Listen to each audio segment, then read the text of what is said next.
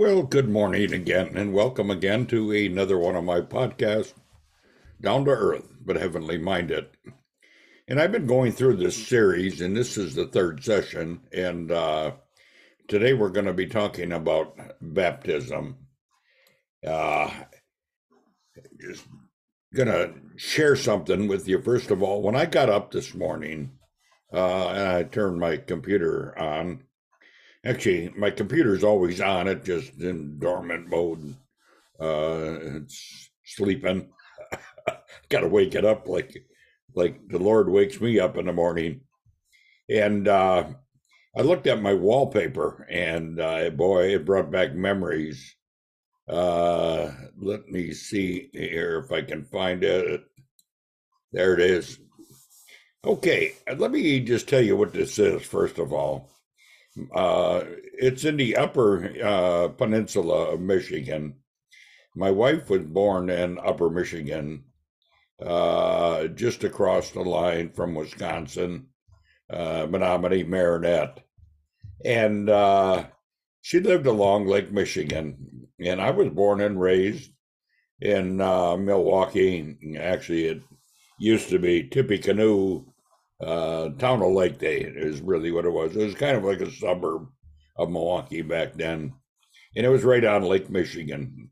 My dad and myself fished Lake Michigan. But anyway, this picture that we're looking at is a cave along the shores of Lake Michigan in the upper UP. And uh, this is water that washes over from uh, Lake Michigan, and it would freeze and it would form these ice sculptures. Now I live along the Mississippi River, and uh, the Mississippi River, uh, they have uh, we're we're in a valley, and there are bluffs all around us, and the water comes down from the the bluffs, uh, rain, snow melting stuff, and it freezes, forms these same kinds of ice things along the cliffs, like what you see over here, the along the rocks here and uh, it's really beautiful. It's kind of a natural ice sculpture uh, that you know. If you think about creation uh, and what the world we live in, there are some beautiful things, and a lot of people miss stuff like this because it, there's only three percent of the the population of uh, the United States that actually live in Upper UP.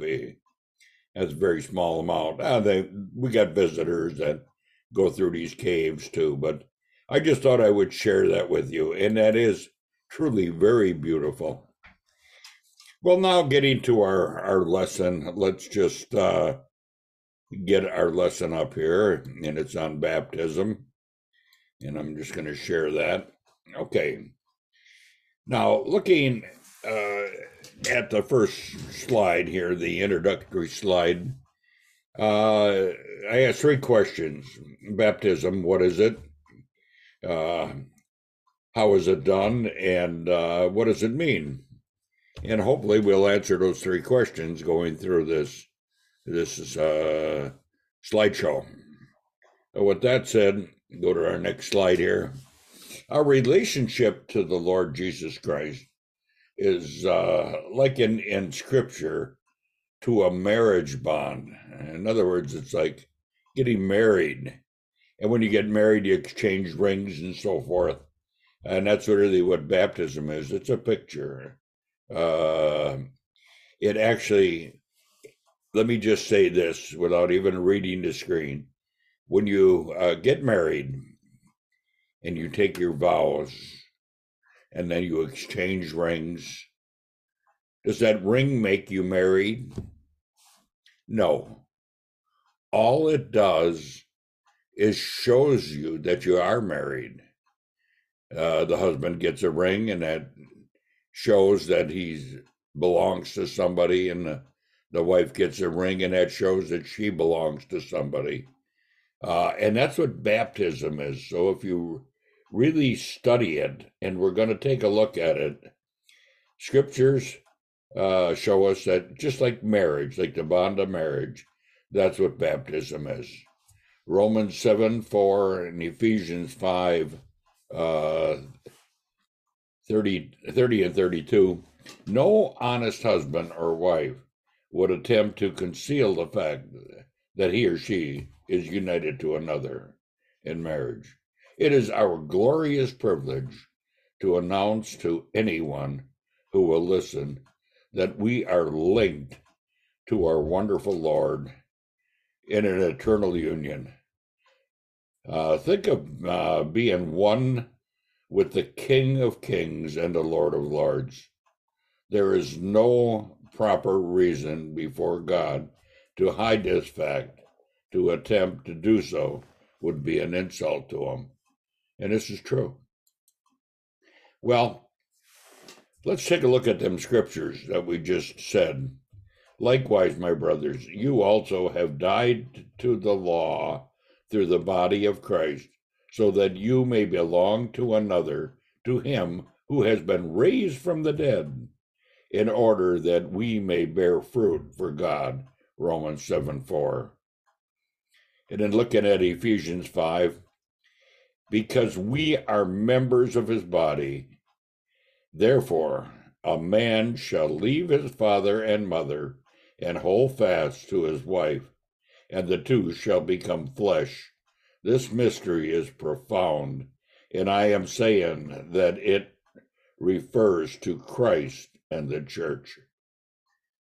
So when you're when you get saved, as we looked at uh, in the previous slides, when you become a Christian, you become united to Christ. And your baptism is like putting on the ring and showing the world that you belong to Christ. Well, let's just go through a few points here. What must I do if Christ is to acknowledge us in heaven? It, excuse me. And we read this in Luke 12, 8 and 9. And I tell you, everyone who acknowledges me before men, the Son of Man will also also will acknowledge uh, before the angels of God. But the one who denies me before men will be denied before the angels of God. You see it? See the point there?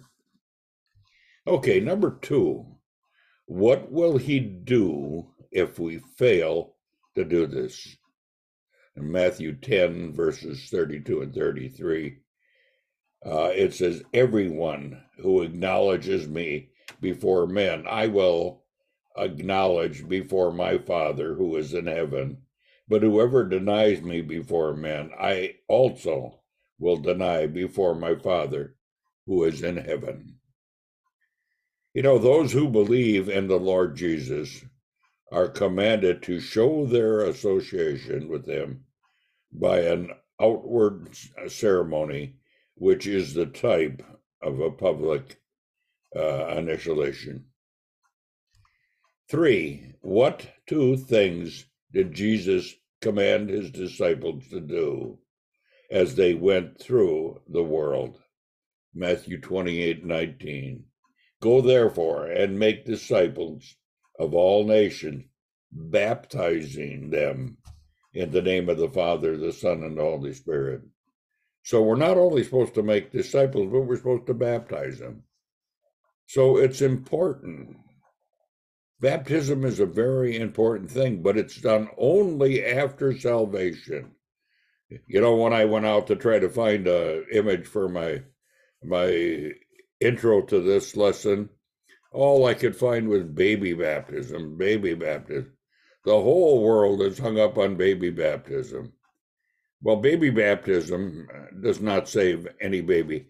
A baby is in God's hands until they reach the age of accountability. You know, I was uh, a counselor at camp, and I had a young fella come up to me, and uh, he said, uh, I don't have to worry about salvation. He says, he says, I'm uh, not accountable until I reach the age of 21. I said, Where'd you hear that? He's my father told me that. Well, I didn't want to bust his bubble, but I I said to him, I says, let me ask you a question. You know it's wrong to steal? He says, yeah. Is it wrong to kill? He says, yeah. Well, I said, if you know the difference between right and wrong, you're accountable to God. I didn't preach to him. I didn't say another word to him. Well, that day I noticed that at uh, in a dining hall when we were all eating our meal, uh, he was sitting there just he wouldn't say a word. He hung his head, didn't eat anything, and all of a sudden he got up and he ran out.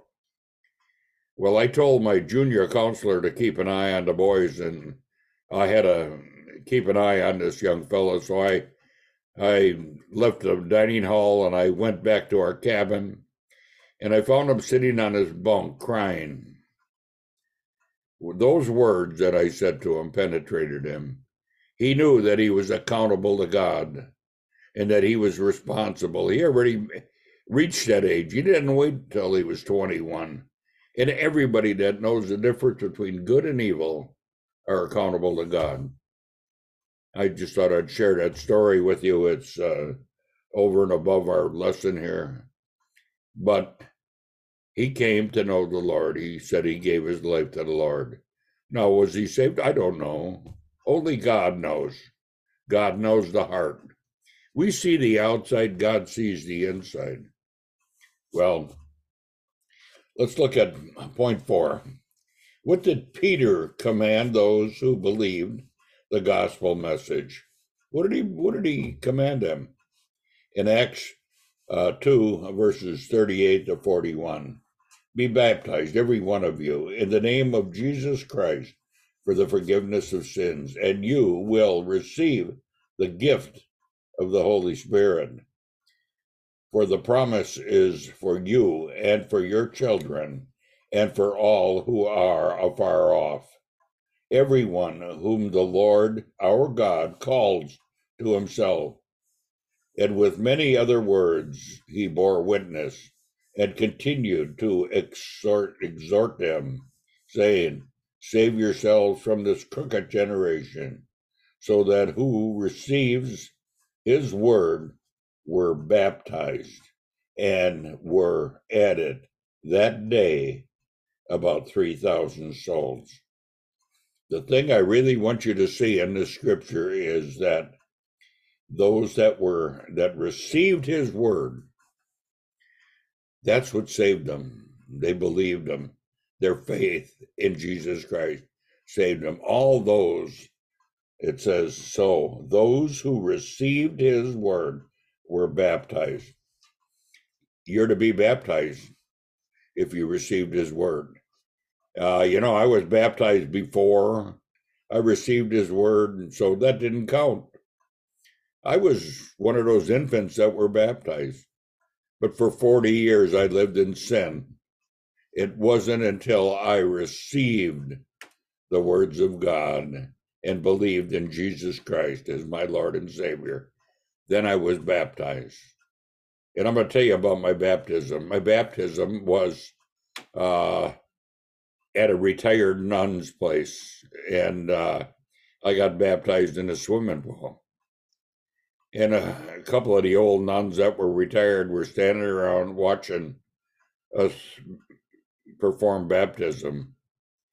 And uh, one of the nuns came up to me after baptism and she says, I've never seen an adult get baptized. And then I explained to her what baptism meant and that I was now married to Christ.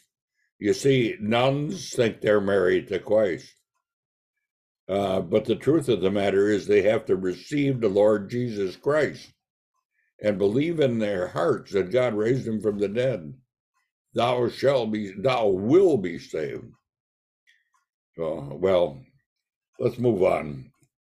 The fifth point what is uh, the necessity or the necessary conditions to being baptized. Acts 8 36 and 37 tell us this. And as they went on their way, there came unto a certain unto a certain water, and the eunuch. This is the story of uh, Philip. And the eunuch said See, there is water. What hinders me from being baptized? And Philip said to him, If you believe with all thine heart, you may. And he answered and said, I believe uh, that Jesus Christ is the Son of God. That's the condition for being baptized. He believed that Jesus Christ was the Son of God. Well, the sixth point what comes first, believing or baptism? And that's exactly what I'm talking about here. Acts 10 47 and 18 8. Can anyone withhold water from uh, baptizing these people who have received the Holy Spirit just as we have? You have to receive the Holy Spirit. You have to believe, then you get the gift of the Holy Spirit. That's what the Bible called being baptized with the Holy Spirit. But we're also to perform water baptism. Uh, uh, Crispus, the ruler of the synagogue, believed in the Lord together with his entire household, and many of the Corinthians, hearing Paul, believed and were baptized. Believing comes first, then the baptism. Number seven, how is baptism in water performed? You know, we see, in fact, the other day I was, I seen a movie uh, that was on. I started watching it, and it was, it was not biblical at all. It showed Ananias baptizing Paul. He sprinkled a little water on his head. Well, that's not what baptism is. So, how is baptism performed? Uh, when somebody dies, you sprinkle a little dirt on them? No. You put them under the ground, you bury them. And we're buried in baptism with Christ. And he commanded the chariot to stop. And they both went down into the water, Philip and the eunuch, and he baptized him. And when they came up out of the water, the Spirit of the Lord uh, carried Philip away, and the eunuch saw him no more and went on his way, rejoicing. Probably was praising the Lord. He found salvation in Christ. And he, in obedience to the word of God, was baptized. Number eight, what is the symbolics uh, or the uh, in baptism according to Romans 6 3 and 5, 3 to 5. And this is what I'm talking about, folks. Do you not know that all of us who have been baptized into Christ Jesus were baptized into his death? We were buried, therefore, with him by baptism into death in order that just as Christ was raised from the dead by the glory of the Father, we too might walk in newness of life. For if we have been united with him in a death like his, we shall certainly be united with him in the resurrection like his. You see, folks, Christ died and was buried and rose again from the dead. And likewise, when we're baptized, it's a picture of us dying with Christ and raising to newness of life.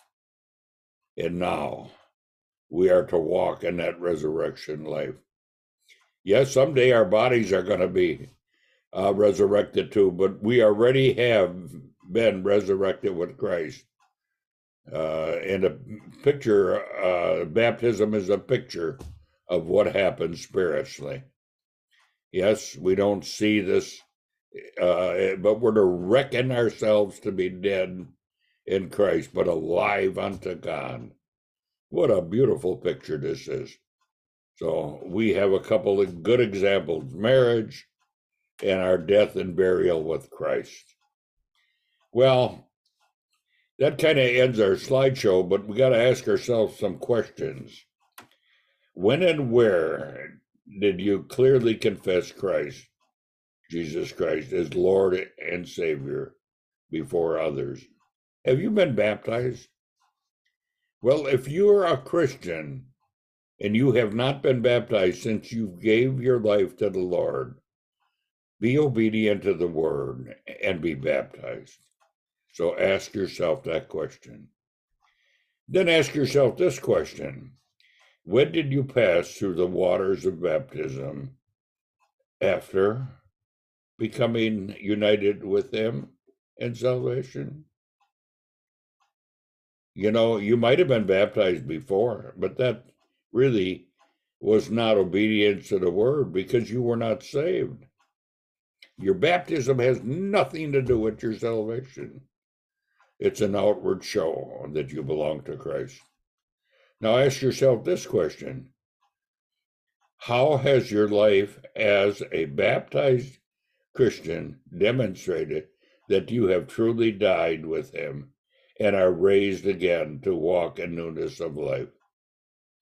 If you are a Christian and you've been baptized after you received the Lord, how is your life shown to others? How's it demonstrated that you truly died with Christ? It says uh, in Galatians, I think it is Galatians three twenty, and uh, just just from memory, I have been crucified with Christ. Nevertheless, I live, but not I, but Christ lives in me. Christ is living through me. And that's what the world should see is Jesus Christ. The church is a reflection of the Lord Jesus Christ. Okay, let's review a few things. You know, as we go through these lessons, we look back a little bit and we just review. Let's just review Romans 10 9 and 1 and John 5 uh, 13. Because if you confess with your mouth that Jesus is Lord and believe in your heart that God raised him from the dead, you will be saved. Just in a review, I write these things to you who believe in the name of the Son of God, that you may know that you have eternal life. Well, let's think about a little memory uh, verses today. Uh, try to memorize Acts 241 in Matthew 28 19. And these are the verses. So those who received his word were baptized and were added that day about 3,000 souls. Isn't that great? Go therefore and make disciples of all nations, baptizing them in the name of the Father and the Son and the Holy Spirit. Amen. Memorize those verses. Good verses to memorize. Well, that's all, folks. I'm out of here and I'm just going to stop my sharing and I'm going to say goodbye for today until the next podcast and uh, uh, enjoy your day. Not once did I even stop to drink a little coffee this morning. Mmm. Very good coffee. Bye now.